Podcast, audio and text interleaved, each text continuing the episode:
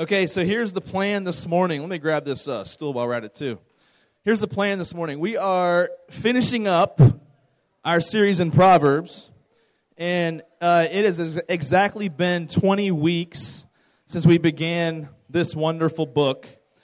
And, uh, and so, um, what I've been having you guys do each week is, of course, read this one passage from chapter 1, verse 7. And so we'll start off today the same way. And so um, I need you guys to read it loud and proud because it's the last time you're going to read this as a group this morning. So uh, put uh, chapter 1, verse 7 up there, and we'll read this together as a group. As we do each morning for Proverbs. So um, go to my next slide up there at the back. You guys paying attention at the back? Let's just wait until they notice that we're waiting for them.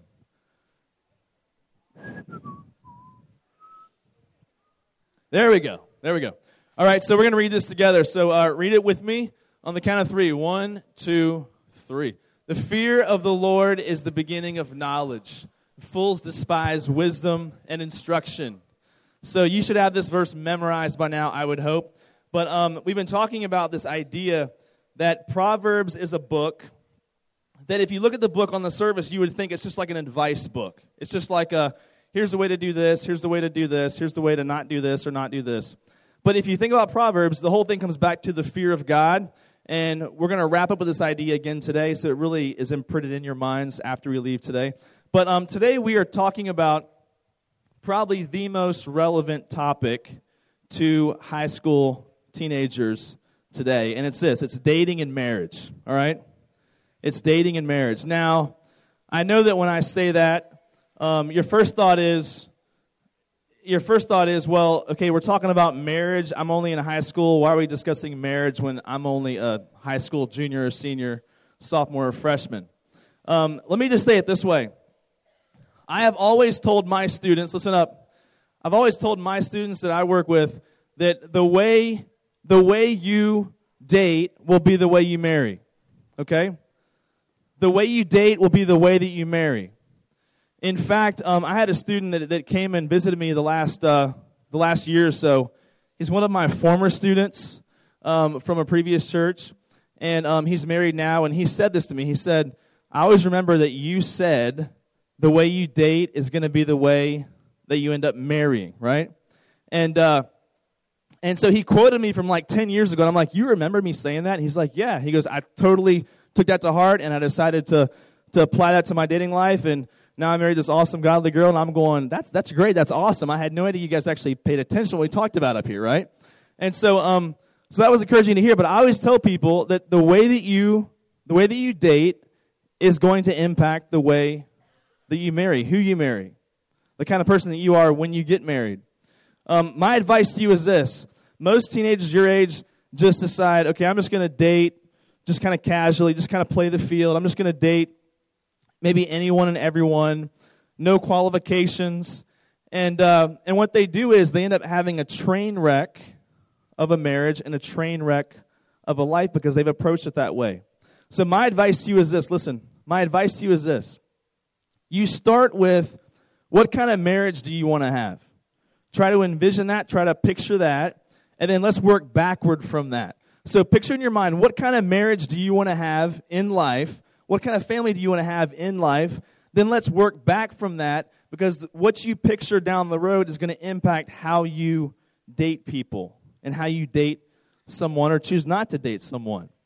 So when you have that certain image in your mind of a guy, ladies, of a guy who actually has a job, right? Then you might not date the guy who's a complete and total loser, right? I'm just putting two and two together here for you. So the way that you date is going to impact the way that you marry. So the plan this morning is uh, I'm going to uh, yell at you guys for like 25 minutes. Then you'll have your discussions at the very end here. So just bear with me on this.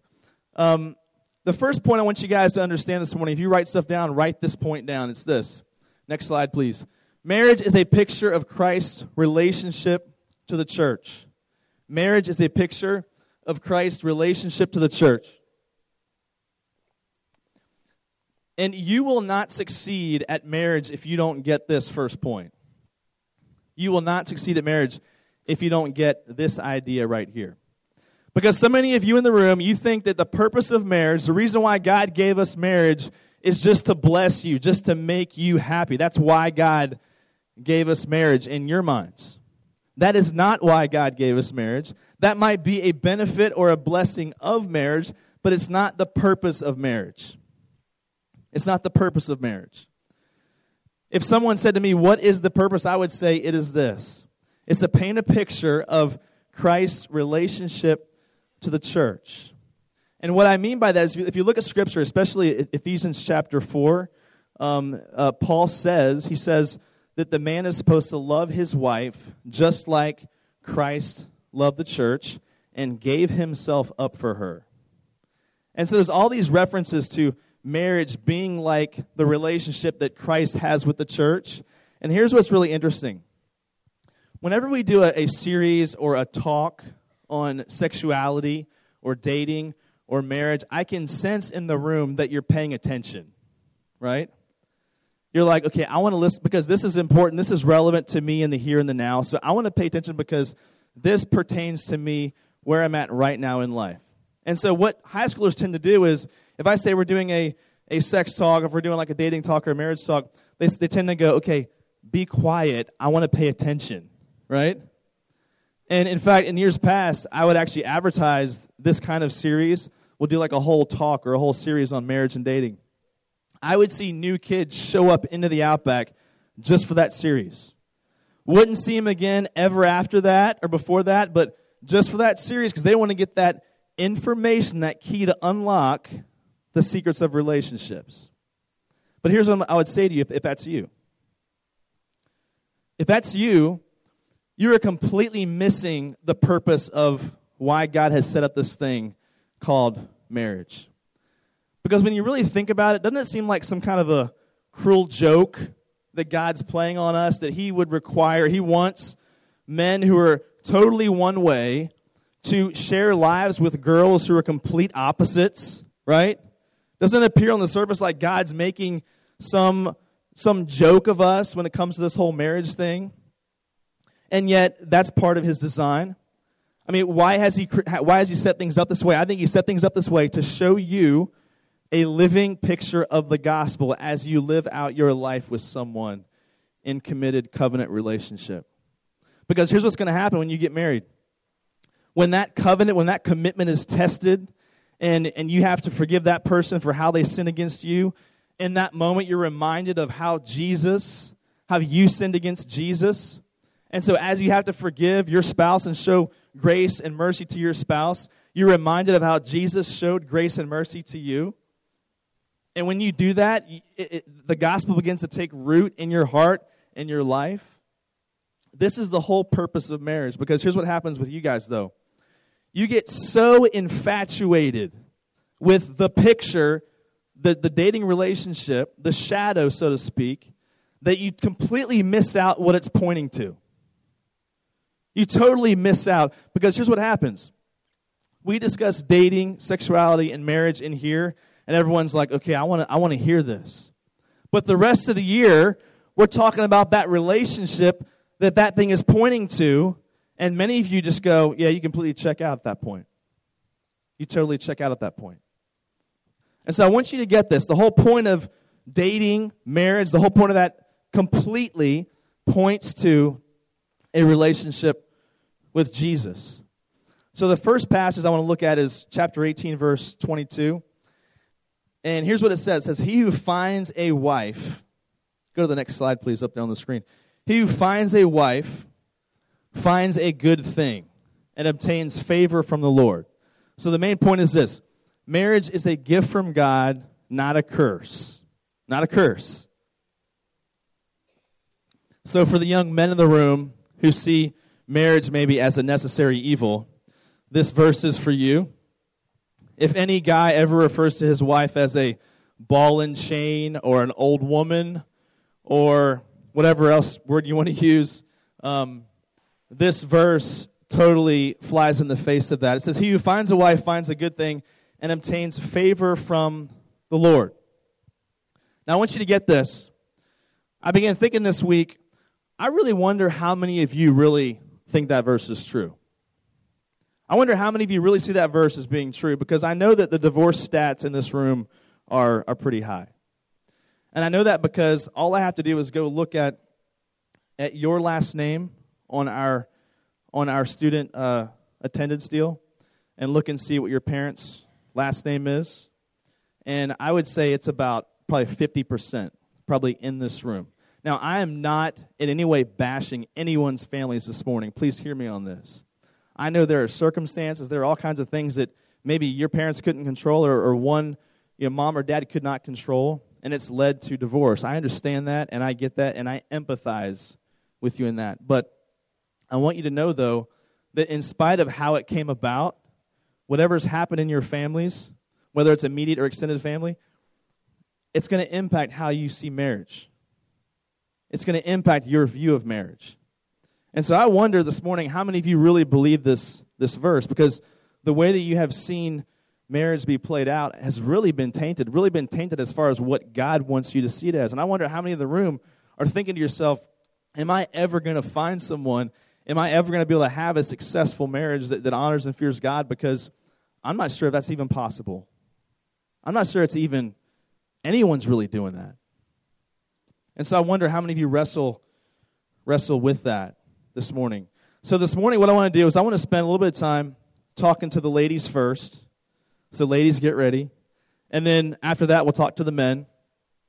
And so um, I've got several passages for the women. So ladies really pay attention and uh, guys, this will be for you as well because this will be the kind of girl that you're seeking after as well. So the first passage I want you to look at, this is actually in a different book of the Bible, but we'll still look at it anyway, is Song of Solomon, chapter 8, verse 9. And this passage I love because it's, it's referring to um, this group of, of young men, but it's referring to their younger sister. Like she's not quite at the marrying age yet. Back then, there was no dating age. It was like, okay, you're a, you're a little girl, and then now you can get married. And everyone's like, what? But in our culture today, you've got this, this gap of, say, 15, maybe even 20 years of you, you, you're a little girl, and then all of a sudden you become kind of a young woman. You can date people, and then eventually you get married when you're like 30, right? For some people. But back then it was like you're a little girl, then you can get married, right?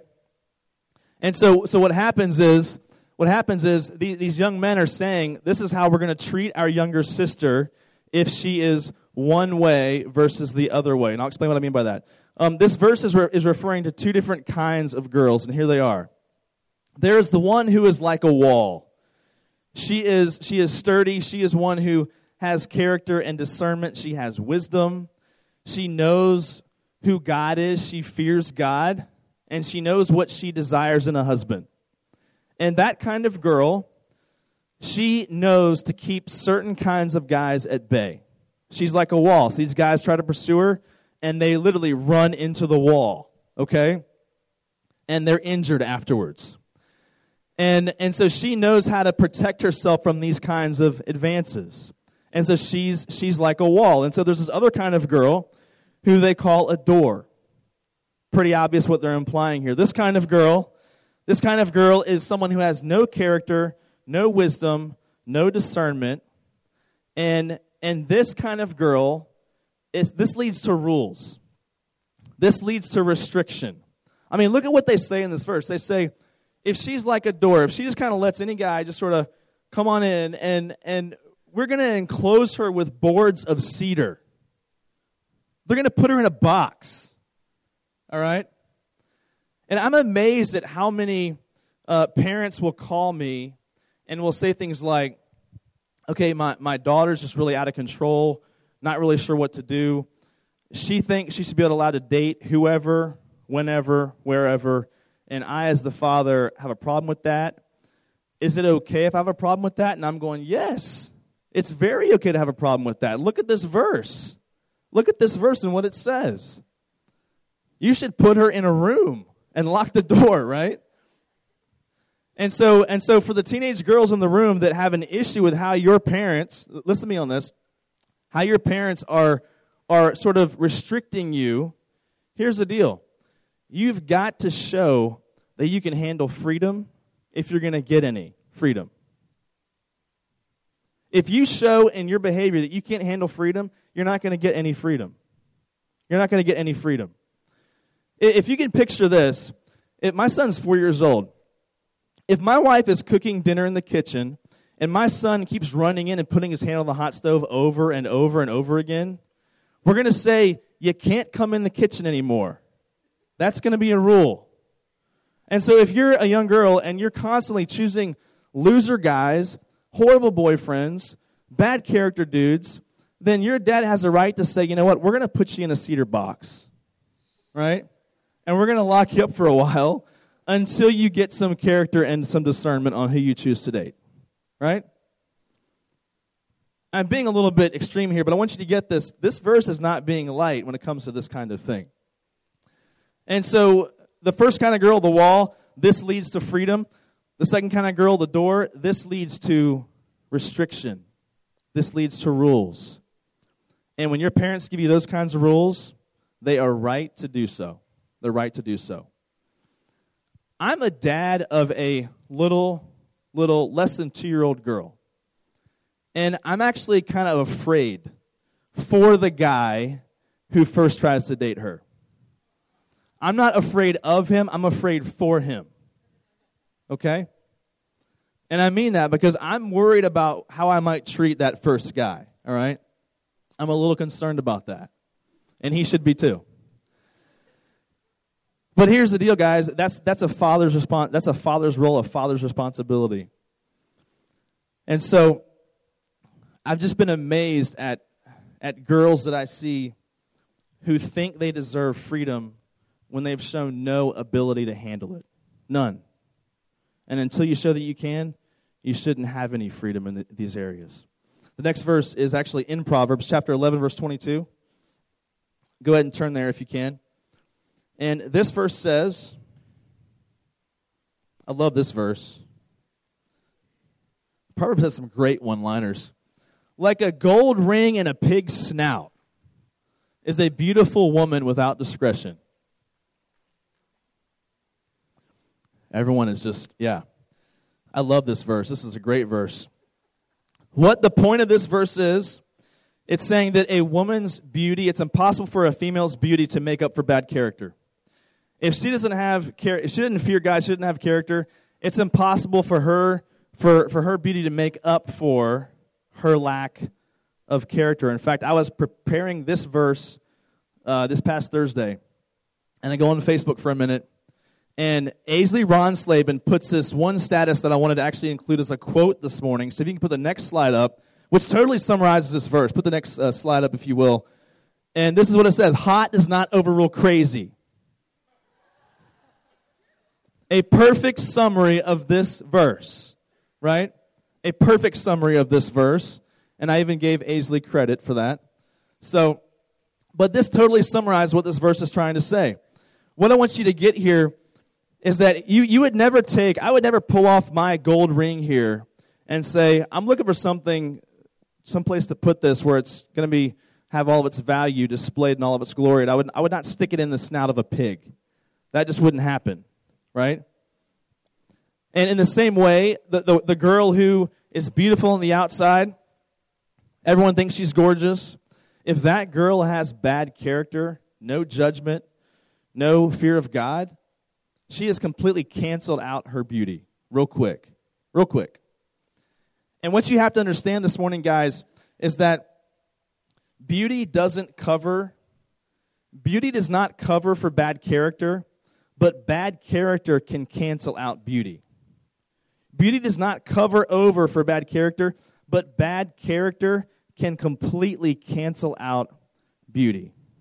I think every guy in the room can attest to the idea they can they can see a girl and they can say, wow, she's beautiful, she's gorgeous. Then she opens her mouth. And you're like, not anymore, right? Not anymore. Totally lost it, right?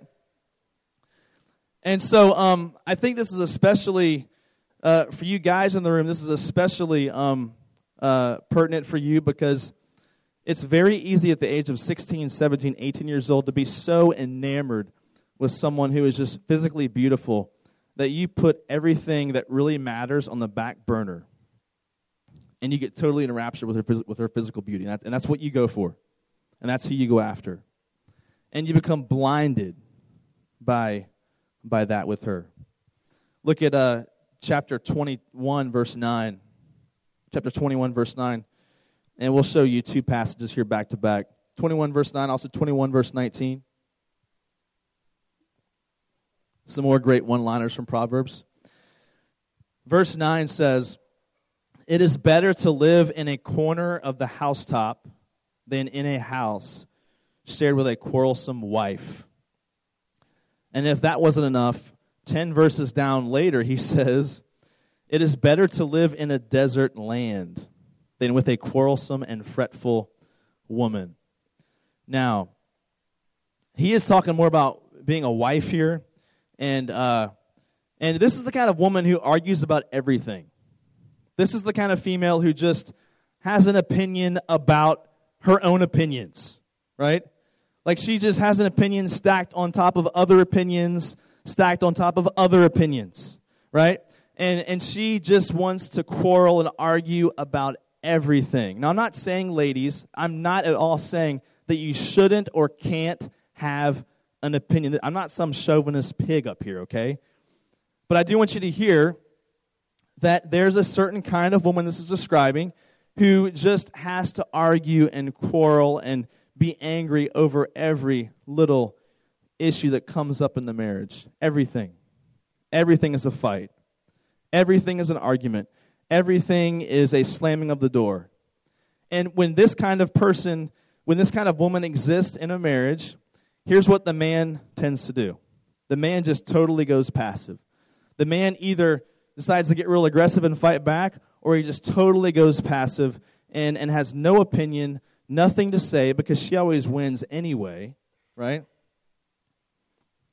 And notice here in the, in the passage it says that these two situations, living on the corner of your housetop, on the corner of your roof, or living in a desert, is actually better than living with this woman.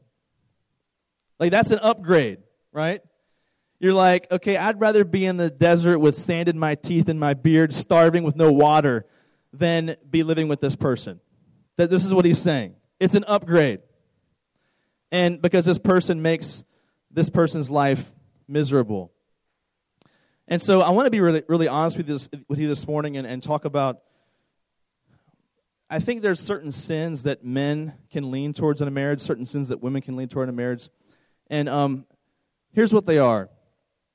And I think what happens in a marriage is that, especially when you have kids, um, we were discussing this last night, Courtney and I were. It's like when you first get married, you know, you have a few arguments here and there, a few little disagreements and whatnot, and you have your, your spats and your fights and stuff like that. But for the most part, you kind of get through that and, and you're okay. But then you have kids, all right? Then you have kids, and what happens when you have kids is a whole different ball game. Once kids are introduced into the mix, here's a, a, a fairly typical day for me and my wife, all right? We get up, we feed the kids, um, I get ready for work, I go to work, and she's home with the kids all day, right? I get home about 3 o'clock in the afternoon. She goes and counsels people for five hours in the evenings. So I get home to watch the kids at 3, and usually when I walk in the door, she's a little frazzled, right? And it's not her fault. It's just that we have two crazy kids. We have two insane, crazy kids. And, and so, what normally happens in a given day is that in, in a course of like a half hour, I will hear my daughter scream and cry at least five times at something Landon is doing to her. Okay?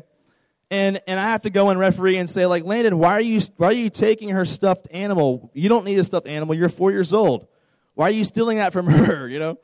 And so there's this constant refereeing that goes on, this constant battle that takes place with, with our kids. And you just feel you just feel drained. Like you just feel like totally worn out. Totally worn out. And so then whenever I walk in the door, she never says this, but it's kind of implied. It's kind of like, "Where have you been all day?" And I'm like, "I've been at work," you know. And then um, and then I deal with the kids for a few hours. Then she comes home from work at like close to nine o'clock. And then I'm like, "Where have you been all day?" Right? And so they've been giving me a run for my money as well. And so having kids just totally stresses you out sometimes. I love being a dad, love having kids, but it can really wear on you after a couple days, right? And so, um, so we, so we have this thing where we kind of understand that about each other, and um, and I understand that as a dad, my sin could lead me into passivity as a father, just wanting to escape, wanting to get out, wanting just to go, hey, you know what, kids, here, watch this movie. I don't care if it's rated R. Let's just, I'm just going to go and you know, I'm just joking. That's not doesn't happen in my house. All right, it's not happen in my house. But just watch this film so I can go and study or do whatever I have to do. And the same thing for Courtney. Like she, you know, for her, the sin she can fall into is just being like really argumentative, really opinionated, really aggressive in how she wants to view things, how she wants to see things. Because the, the wife here, guys, is her, her leaning is going to be more towards the home, and she's going to care a lot about what happens in the home, which is how God designed her. And so she gets, she's a, she has opinions, she, she wants to see things done a certain way.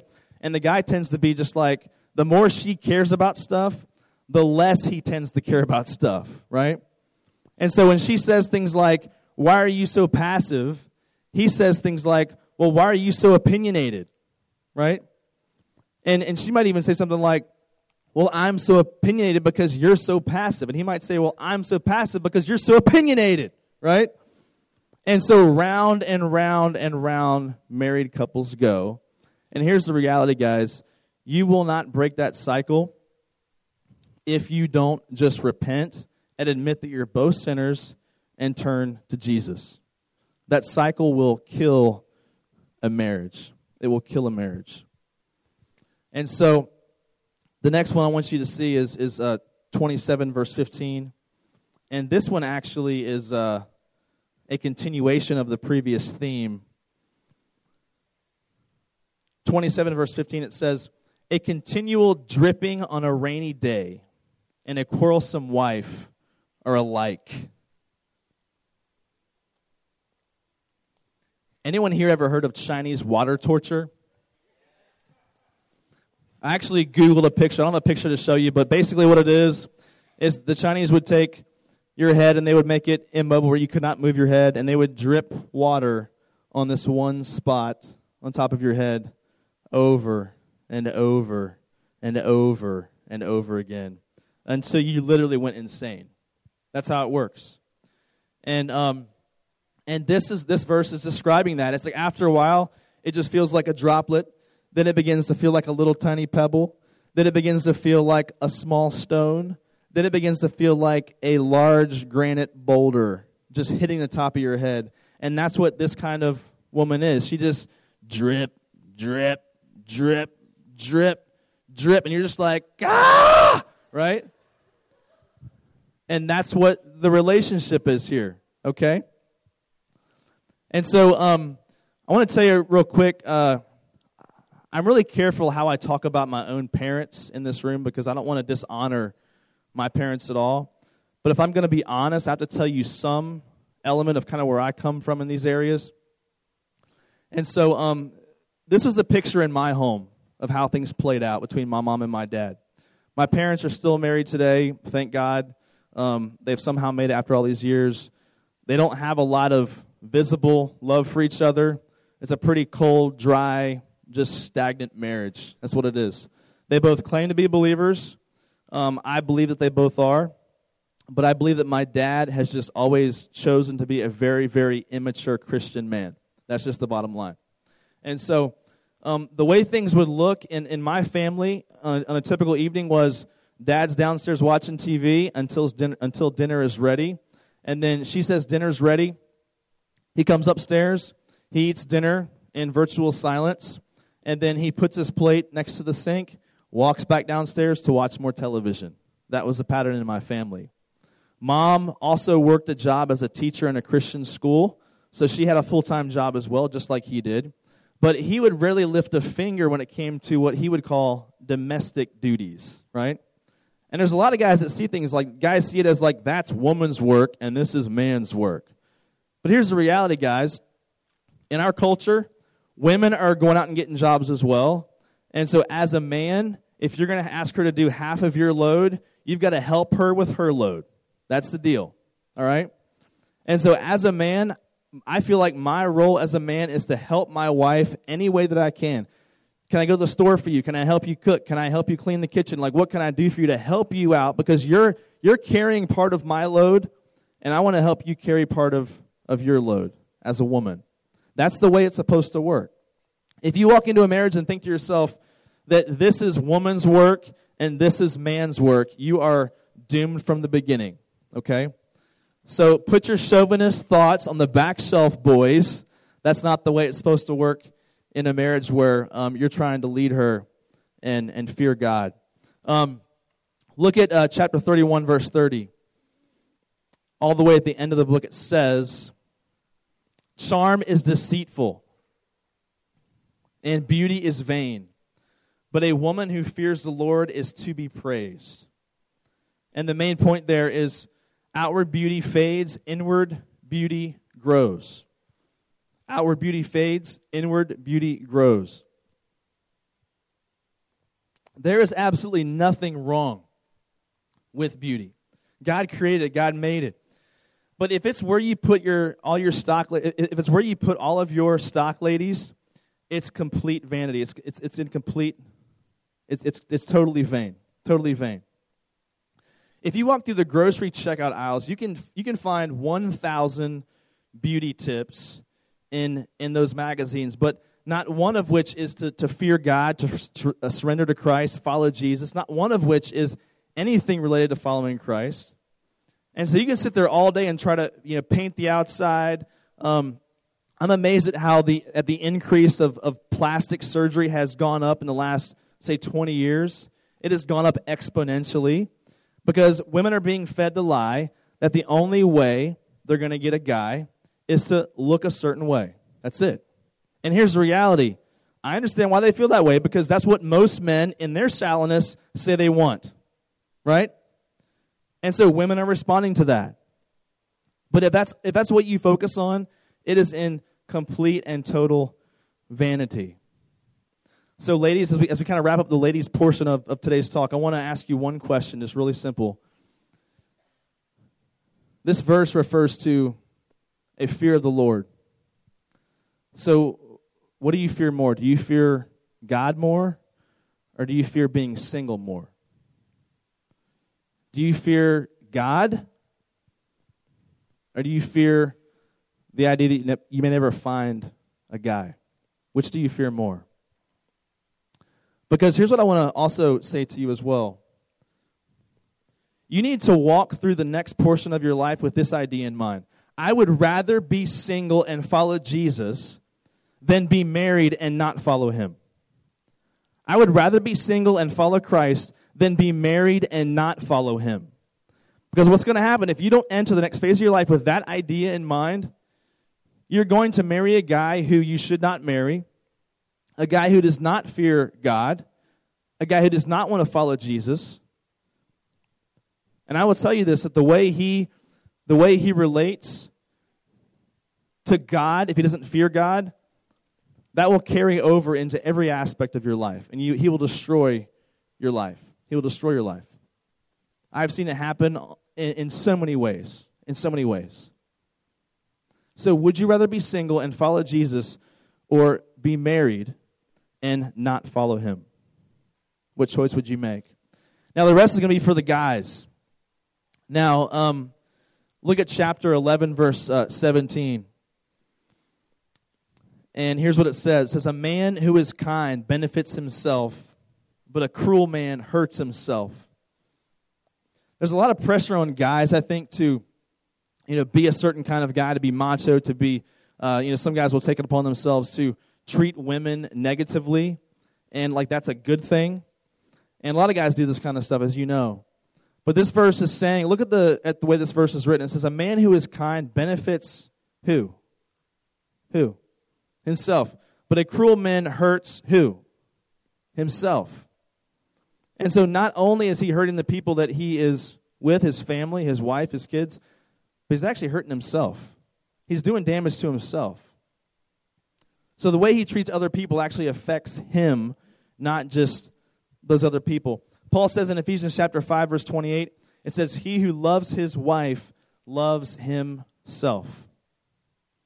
I think there's this pattern that you see in high school um, it may be a myth, I don't know, but I think it's partly true, that, um, quote, the good girl always goes after the bad dude, right?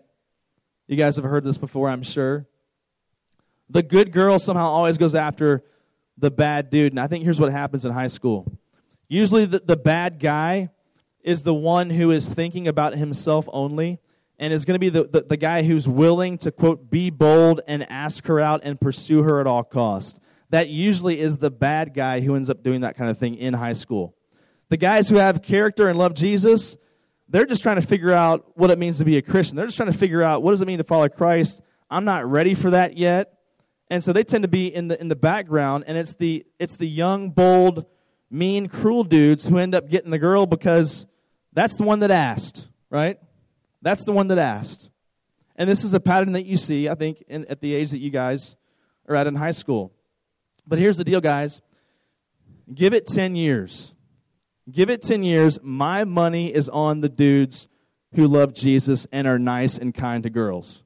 My money's on that guy to have a wife and kids and to be leading his kids towards Christ, leading his wife towards Christ. My money's on that dude. You know the other guy ends up, what, ends up being, what ends up doing? He ends up divorced, if married at all, ends up addicted to pornography. This is where that guy goes. This is where that guy goes. My money's on the dude who loves Jesus and wants to lead his wife and his kids there. Chapter 27, verse 8. Go ahead and turn there if you can. 27, verse 8. It says that, like a bird that strays from its nest is a man who, who strays from his home. Like a bird who strays from his, its nest is a man who strays from his home. There are some men who just never take responsibility seriously. And when it comes to their responsibilities, when, when their responsibilities get to be too much for them to bear, they just turn and they run. They run away emotionally, they run away to their hobbies, they run away sometimes even physically and just leave their family outright.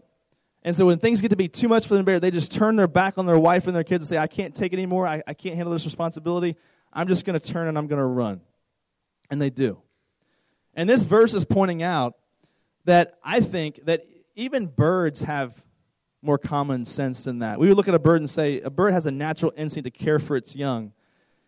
And, and almost half the men in our culture don't do that. Over half don't do that. Even the ones, maybe like my dad, who are still there physically, they were never there emotionally. They were, they were never there spiritually. And so, so many men don't take their responsibility in this area seriously. Here's the deal, guys. Listen to me. When you get married, your priority has to be your family. Your wife, your kids, that has to be your priority. Next to following Christ, it's your, your wife and your kids. That's number two. That has to be your priority. There's this little kid on the uh, soccer team of my son this past, my son played soccer for the first time this past uh, spring. And um, there's this one kid that I noticed um, that his dad never really came to practices or, or many games at all. And talking to the mom, she was just telling me in casual conversation that her husband, who's also a doctor, I'm sure really busy, busy during the week, that he goes and does uh, competitive mountain bike racing almost every weekend. And she was just telling me, she wasn't complaining, she was just telling me that was just where her, the dad is. And I, I was like, okay, that's interesting. And so this little kid is, is playing soccer. He's four years old. And, and the dad on the weekends just, just leaves and goes to Austin or San Antonio or wherever just to go do competitive bike racing because that's what he loves to do. And as a, as a dad, guys, when you marry a woman and, and decide to have kids, your kids and your, your wife and family, they, they become your hobby. You, you sort of forsake, I mean, not that you can't ever do anything, but if, if you're going to do something, it's going to fall in line with their schedule, with their life, going to be part of their life. Because you can't just forsake your responsibility and say, I'm just going to do my thing over here while you guys do your thing over here. That's not the way it's supposed to work. That's not the way it's supposed to work. And so as a dad, I want I want my kids to literally be my hobbies. My family to, to be my hobbies. That's the way it's supposed to go. Now, this last verse that I want you to look at, don't go there just yet. Don't don't show them the verse just yet. This last verse, I'll admit to you, is PG 13. And it deals with sexuality. All right? And so, what I plan to do is to read it very, very slowly so as to make you feel very, very uncomfortable as I read this, this next verse. Okay? So, are you, ready? Are you guys ready? Everyone, turn your chairs to the screen. Everyone's like, I better pay attention now, right? All right, so here's, here's this last verse on sexuality. Let's go ahead and, and show the verse that we're talking about here. All right. Here's what it says Let your fountain be blessed and rejoice in the wife of your youth, a lovely deer, a graceful doe. Let her breasts fill you at all times with delight. Yes, that's in the Bible. Be intoxicated always in her love. Why should you be intoxicated, my son, with a forbidden woman and embrace the bosom of an adulteress? Yes, the Bible just said that. All right?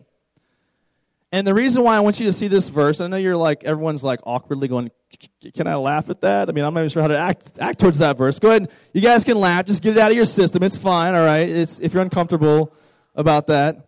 Um, but I did ask a mother in our ministry, can I read this verse? She's like, please do. Please do. So there you go. I had permission to read that. So but I want you to see this verse for this reason. Listen, I want you to hear this verse for one reason, guys and girls. Some of you in the room, you think God's holding out on you.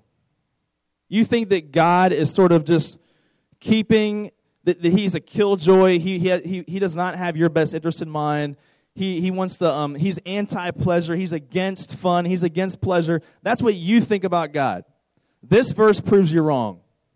This verse proves you're wrong.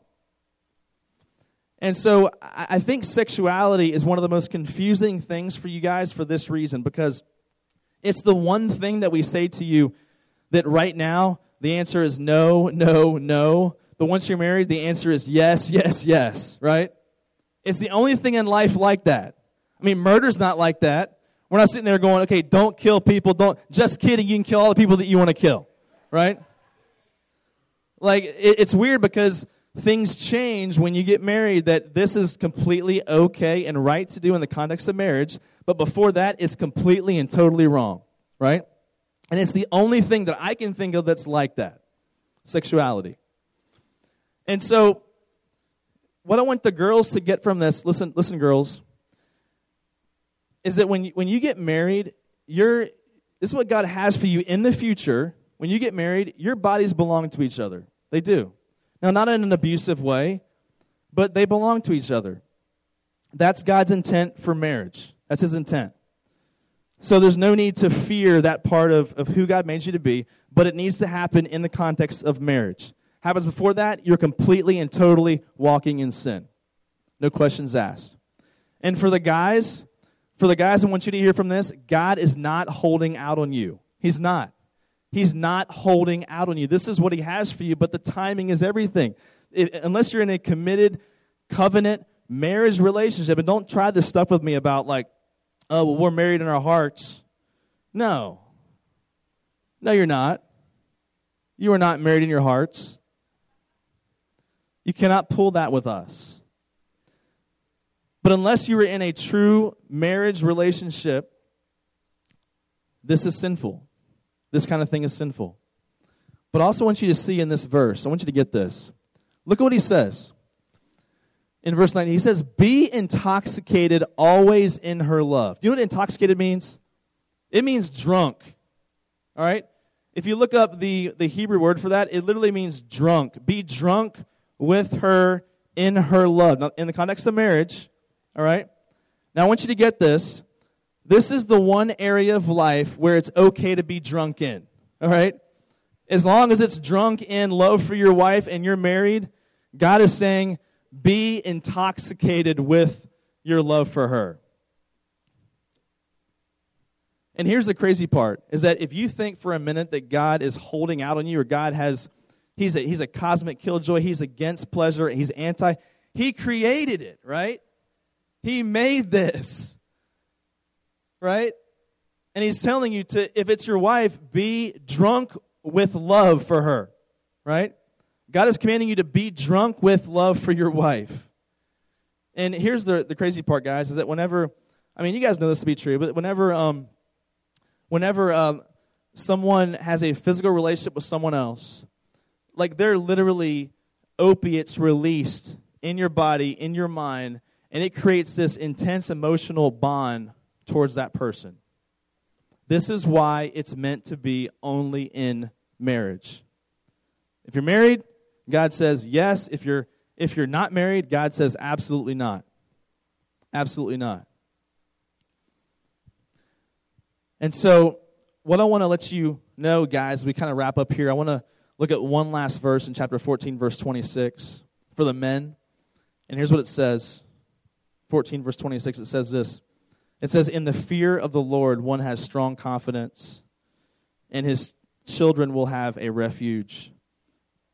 And I bring both the men and the women back to this idea of fear, fearing the Lord, because if you, if you guys in the if you get this idea, if you fear God and you decide to put your life in Christ's hands, submit your life to Him, surrender your life to Christ for the rest of your life, if you do that, this verse says that you will have strong confidence and His children will have a refuge. what you decide about Jesus today is going to impact your children and their children and their children. If you decide to follow Jesus today, it will impact generations. And your kids will have a place that's a home and a place that can be a refuge for them. And so, what I want to do um, this morning is this past week, I actually uh, Facebooked and emailed a bunch of people that are part of your leadership team at TBC. They are they are your elders, your deacons, people that work at this church. And I said, hey, if you could give me one or two principles that you would tell a high school student before they date or marry, what would that principle be? And I got this flood of emails back, flood of messages back from them. And so what I wanted to do is to um, put that I, put that together actually in a uh, in a um, sort of document. And what I'll do is I'll grab that in a moment and I'll put it up here on the stage.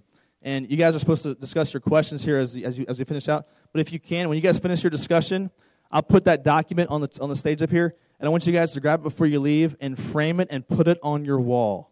This is what people like Gary and Chase Bowers and Tim Cartwright want you to know, a proverb, so to speak, before you decide to date anybody or marry anyone, read it, study it, memorize it.